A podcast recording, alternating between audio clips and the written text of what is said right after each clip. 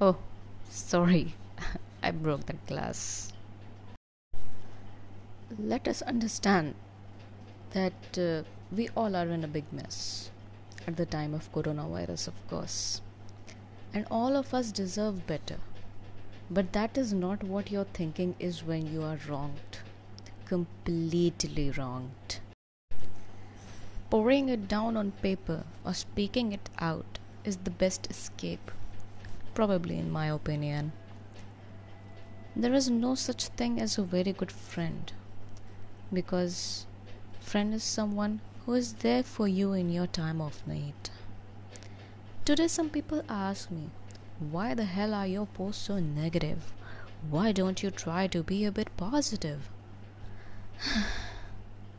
well, my dear friend, it is similar to the way a few guys and girls who get to the gym immediately after a breakup from a relationship where they have hardly known the person, which is they have been with the person for two to three months only.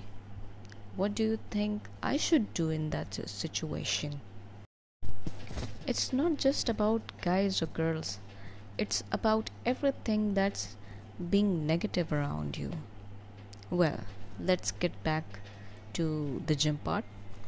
As the example suggests, that the individuals who join the gym are trying to overcome the anguish, the anger, which was caused to them, of course, by their opposite gender. The similar thing is with me. Because I don't believe in going to the gym because I'm not that exercise freak, not that a fitness freak or anything like that. I don't believe in exercising actually. So, I write. I write so that the heaviness which I carry in my heart, the hatred which I carry for others is released. I do not think ill of anyone. It's just that when I write, I release each and everything from my heart. Always remember Gossiping reduces your efficiency to be creative. It is said that small minds discuss people, which is absolutely true. One cannot deny it even if one wants to.